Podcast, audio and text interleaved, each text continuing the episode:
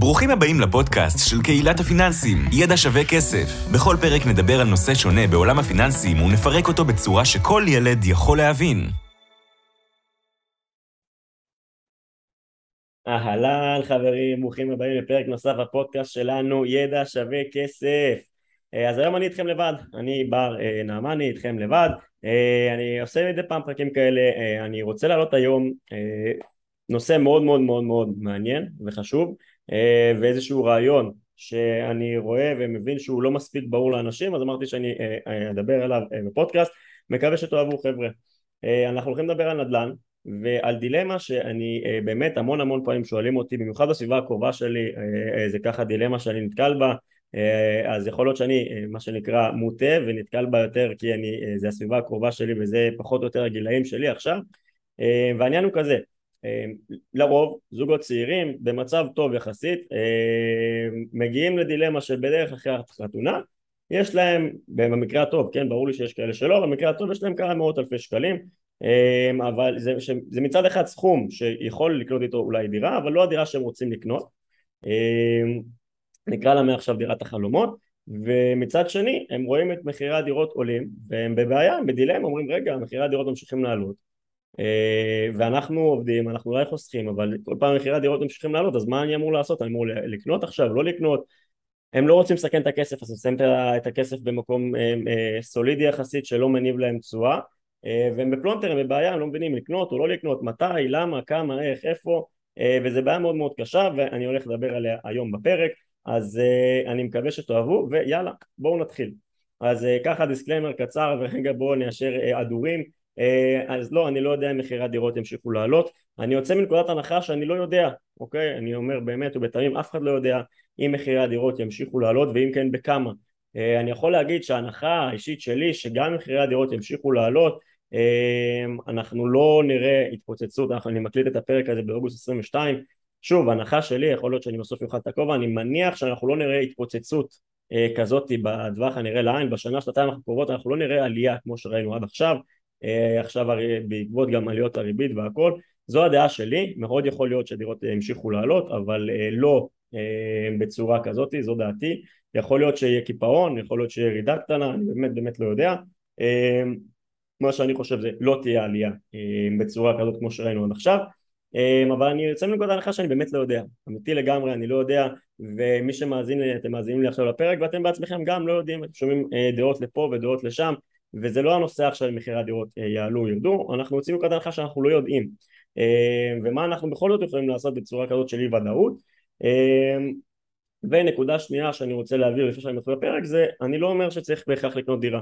אני הולך לדבר על זה ולהסביר על זה אבל אני לא אומר שזה בהכרח הצעד הנכון ומי שרוצה יכול לחזור אחורה כמה פרקים. אה, עשינו השוואה שי ואני לקחנו שני פרקים בגלל שזה דילמה וויכוח מאוד מאוד גדול שוק ההון או נדל"ן לקחנו שני פרקים ניתחנו את הכל אה, כל מה שצריך לדעת אה, כל היתרונות וכל החסרונות של שוק ההון וכל היתרונות וכל החסרונות של שוק הנדל"ן ובסוף נתנו גם את הזווית שלנו איך אנחנו חושבים שצריכים להתייחס לזה אז מי שרוצה וזה מעניין אותו יכול להיכנס אה, ולהאזין לשני הפרקים האלה, פרקים 61 ו-62 אה, אז זהו, אז שמנו את שני הדברים האלה בצד ובואו נתחיל, בואו נדבר על זה רגע אז בואו נתחיל בבעיה עצמה, אני חוזר שוב לבעיה, אנחנו זוג צעיר שיש לנו קצת כסף אחרי החתונה, כל אחד קצת כסף 200, 300, 400 אלף שקלים, זה קורה, ומי שאולי חושב שהסכומים האלה דמיוניים אז אני מזמין אתכם לחזור אחורה לפרקים שדיברנו על איך אה, אה, אפשר דרכים מקוריות לקצץ בהוצאות ואיך להגדיל הכנסות ואיך אנחנו יכולים להשקיע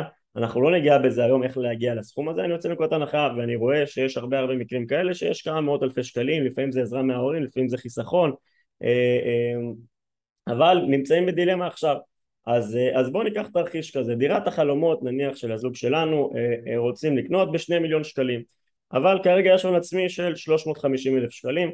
כלומר אם אנחנו נפחית עוד 50 אלף שקלים של סוג של הוצאות מסביב אנחנו נשארים עם 300 אלף שקלים להון עצמי לדירה במינוף מקסימלי במקרה הכי הכי טוב אם הם יכולים לעמוד ביחס ההחזר אנחנו מדברים על שווי שהם יכולים לקנות דירה של מיליון 200 שקלים. עכשיו זה לא דירה שאנחנו רוצים לקנות, אנחנו רוצים דירה, אה, לא משנה למה, זה קרוב להורים, קרוב לעבודה, קרוב לחברים, בשתי מיליון שקלים, מה שאנחנו יכולים להרשות לעצמנו זה במיליון 200 השאלה מה אנחנו עושים, האם אנחנו קונים את הדירה הזאת, אה, דירה אחרת במיליון 200 ואם כן איפה ואיך, אה, או שאנחנו משקיעים את הכסף בצורה אחרת, מה, מה אפשר לעשות, כי בינתיים מה שקורה, עובדתית, כן, אני לא יודע אם זה מה שיקרה בעתיד, אבל עובדתית, אה, מחירי הדירות ממשיכים לעלות. עכשיו נניח שהזוג שלנו חוסר 5,000 שקל בחודש, שזה סכום יפה, סכום יפה, יש כאלה שיותר, יש כאלה שפחות, בסוף כל אחד ישים את המספרים האלה באקסל, זאת אומרת 60 אלף שקלים בשנה אבל מספיק שמחירי הדירות יעלו 5% בשנה, אוקיי? 5% לא אמרתי 20 אה, אחוז אה, כמו 15 אחוז כמו שהיה בשנה האחרונה, מספיק 5 אחוז בשנה אה, והדירה, דירת החלומות שלנו נותן מ-2 מיליון ל-2 מיליון 100 כלומר תשימו לב איזה אבסורד נוצר כאן וזו סיטואציה מאוד מאוד מאוד קשה ומאוד לא נעימה שאנחנו חוסכים ועובדים מאוד מאוד קשה, חוסכים 5,000 שקלים כל חודש, קיצצנו הוצאות, הגדלנו הכנסות, מצליחים לחסוך סכום יפה, 5,000 שקלים כל חודש אבל מה קרה? אנחנו הלכנו אחורה בצד תימני. כלומר חסכנו 60 אלף שקל אבל הדירה התייקרה ב-100 כלומר אנחנו עכשיו גם חסכנו גם עבדנו קשה וגם הגדלנו את הפער ב-40 אלף שקל. אמ, שזה לא כיף וזה לא נעים.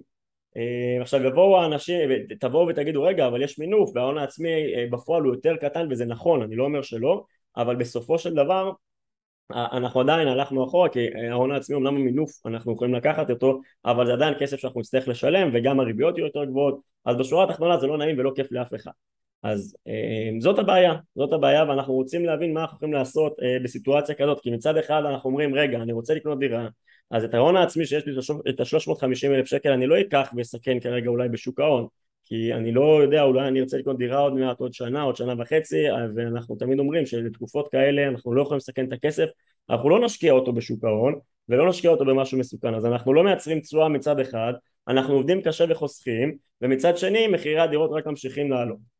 אה, ואנחנו מה שנקרא עושים צעד, אה, אה, צעד קדימה ושתיים אחורה. אז, אז זאת הבעיה שלנו. עכשיו מה, מה הפתרון שאני מציע? מציע לחשוב עליו, כמובן לא אומר שזה דבר, בהכרח הדבר הכי טוב שצריך לעשות, צריך לבחון אותו לעומק, אבל הפתרון הוא בסופו של דבר קונים איפה שכדאי וגרים איפה שרוצים. מה זה אומר? זה אומר שאנחנו קונים דירה, אוקיי? קונים דירה במקום שהוא לא המקום שאנחנו רוצים לחיות בו, אוקיי? זה לא הדירה שאנחנו הולכים לגור בה, אוקיי? אנחנו גרים איפה שאנחנו רוצים, כמובן בהנחה שאיפה שאנחנו רוצים זה מקום שאנחנו יכולים לעמוד בו וזה נכנס בתקציב שלנו ואנחנו לא חיים במרכז תל אביב אם אין לנו כסף לשלם שכירות לזה, בסדר? אה, אבל אנחנו שוכרים איפה שאנחנו רוצים, איפה שאנחנו רוצים לחיות, איפה שזה מתאים לנו מבחינת התקציב, אנחנו קונים איפה שכדאי, איפה שכדאי ואיפה שאנחנו כמובן יכולים להרשות לעצמנו מיליון 200 אה, מתוך, מתוך אה, צורת חשיבה שבסופו של דבר אנחנו מצמידים את הכסף שלנו למחירי הדירות, אוקיי? מה שנקרא מצמידים ריאלית למחירי הדירות. כלומר, מה הכוונה? בואו ניקח את התרחיש הבא. קנינו דירה במיליון 200 ואני מזכיר דירת החלומות שאנחנו רוצים לקנות היא 2 מיליון.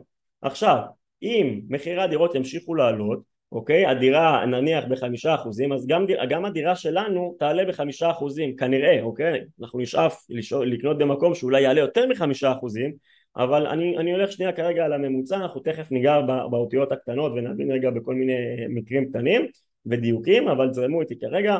אז אני אומר אם מחירי הדירות בסך הכל עולים בחמישה אחוזים אז דירת החלומות שלנו התייקרה בחמישה אחוזים וגם אבל גם הדירה שלנו התייקרה בחמישה אחוזים.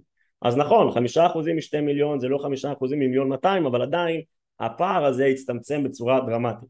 לעומת זאת אם מחירי הדירות יורדים אז, אז נכון גם אה, הדירה שלנו אמנם שווה פחות אבל גם דירת החלומות שווה פחות כנראה אה, וכנראה פחות או יותר נניח בחמישה אחוזים של ירידה אמ, אז, אז בסופו של דבר אנחנו, אה, הפער הזה מה שנקרא הוא מצטמצם שוב בהנחה שאנחנו ממשיכים לחסוך כל שנה.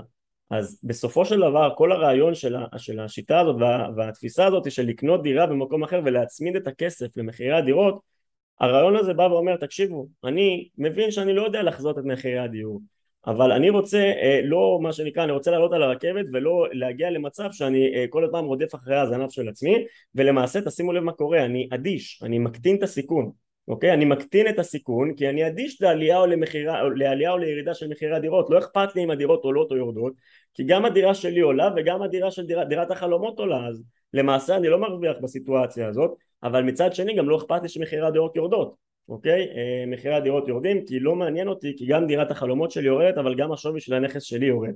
אז תשימו לב מה, מה, מה, מה, מה נוצר לנו פה. אני מצד אחד אני נהיה סוג של אדיש למחירי הדיור ואני יכול להמשיך לחסוך ואני יודע שברגע שאני חוסך אני באמת מתקדם לעבר המטרה שלי. עכשיו תשימו לב מי שאחד בטח שם לב שמה זה אומר על מי שלא קונה דירה? כלומר מי שלא קונה דירה תשימו לב זה אומר שלמעשה הוא מהמר הוא מהמר על הכסף הוא מהמר שהוא יצליח לעשות תשואה גבוהה יותר אה, על הכסף שלו במקום אחר אוקיי? שזה בסדר, יכול להיות שאם אתם רוצים לקחת את הסיכון הזה זה בסדר, אבל אתם לוקחים פה איזשהו סוג של סיכון. אתם לוקחים, יוצאים מנקודת הנחה שעם ה-350 אלף שקל שלכם אתם יכולים לעשות תשואה גבוהה יותר במקום אחר ולא בנדל"ן. עכשיו, אם אתם יוצאים מנקודת הנחה שאתם לא משקיעים כרגע את הכסף כי אתם רגע, מחכים לעסקת נדל"ן שאולי אתם תעשו עוד חצי שנה, או עוד שנה, עוד שנה וחצי, אז אנחנו נמצאים פה במלכוד, כי אם אנחנו אה, לא משקיעים את הכסף ואנחנו כנראה לא נשקיע את הכסף אם נצטרך אותו בטווח זמן קצר אז אנחנו לא יכולים לייצר תשואה. אז אנחנו יוצאים פה אה, אה, אה, אה, בפלונטר ובבעיה ולכן אני חושב שהפתרון הזה אה, אה, הוא פתרון לא רע בכלל אה, והוא פתרון מאוד נהנה שצריך לשקול אותו אה, לחבר'ה צעירים שכמובן אין להם דירה אה, דירה ראשונה כי אחר כך נכנס פה עניין של מס שבח ומס רכישה וכו' וכו' אה, אז אני, אני, אני שם את זה רגע בצד ואני אומר בשורה התחתונה אנחנו רוצים להגיע למצב שאנחנו אדישים. אנחנו לא יודעים אם מחירי הדירות עולים, יעלו, ירדו אנחנו רוצים להיות אדישים וה, והפתרון הזה של לקנות איפה שאנחנו יכולים ואיפה שכדאי אה, אה, הוא גורם לנו להיות אדישים ו, וצריך לשים לב למי שבוחר לא לקנות תבינו שאתם מהמרים. אתם באמת באמת מהמרים והסברתי את זה וזה חשוב להבין ש, אה, שזה נוצר מצב כאילו אבסורד שכאילו אני כביכול לא מסכן את הכסף כי אני שם אותו בצד אבל אני מהמר אני לוקח פה סיכון גבוה יותר כי אם אני קונה אז אני, אה, אני בעצם צמוד למחירי הדירות אה, למעלה למטה כמו שהסברתי קודם אז הסברתי את זה אני מקווה מאוד מאוד שזה ברור. השתדלתי להסביר את זה מכמה זוויות כי זה באמת כל הנושא של הפרק וזה חשוב לי שתבינו שאם אתם קונים דירה אז למעשה אתם אדישים למחירי הדירות ואתם לא מהמרים. ואם אתם לא קונים אתם כן מהמרים. כלומר נוצר פה מצב קצת מיוחד וקצת מוזר שאנשים לא מבינים אותו. אמ, אז, אז זה השורה התחתונה וזה הרעיון של הפרק ואני כן רוצה לגעת בכמה נקודות קטנות אמ, ש, שלא דיברתי עליהן אמ, בפרק הזה. אז קודם כל לעסקת נדל"ן יש הרבה הרבה מאוד הוצאות מסביב ודיברנו על זה בפרק בפרקים שהשווינו בין נדל"ן לשוק ההון שזה כמובן חיסרון לנדל"ן. אוקיי? מה זה, הודעות, מה זה הרבה הוצאות מסביב? קודם כל לקנות עסקת נדל"ן ועסקת רכישה זה לא דבר של מה בכך ואנחנו אמרתי שוב אנחנו שואפים אולי לקנות דירה שתייצר לנו תשואה עודפת מהשוק, אוקיי? אה, כי אם השוק עולה בחמישה אחוזים אנחנו נשאף שהדירה שלנו תעלה בשישה או שבעה אחוזים כי זה דירה באזור מתפתח אה, אה, אם יש שם אזורי תעסוקה חדשים או תחבורה וכו' וכו' לא ניכנס לזה עכשיו. ועדיין לאתר עסקה כזאת זה לוקח זמן וזה עולה הרבה מאוד כסף. יכול להיות שאתם תעזרו במלווה משקיעים כמו שדיברנו בפרקים הקודמים.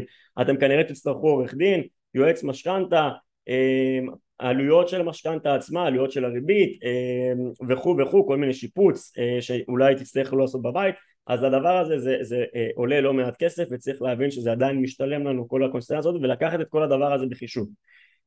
זה דבר ראשון. דבר שני, אנחנו צריכים לעשות, להבין שבסופו של דבר נדל"ן זה עסקה ספציפית.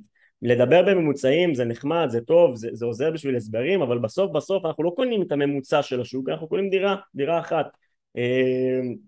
ולכן בסוף בסוף אנחנו צריכים להבין שאנחנו בסוף, אנחנו גם דירת החלומות שלנו היא, היא דירה אחת יכול להיות שאיפה שאנחנו רוצים לגור אנחנו מה שנקרא יש לנו חלומות גדולים והדירה הזאת ששווה היום שתי מיליון זה באזור מאוד מאוד מתפתח ואזור מאוד מאוד טוב שגם אם מחירי הדירות בממוצע עלו חמישה אחוזים האזור הזה עלה בעשרה אחוזים ואנחנו נמצאים בבעיה.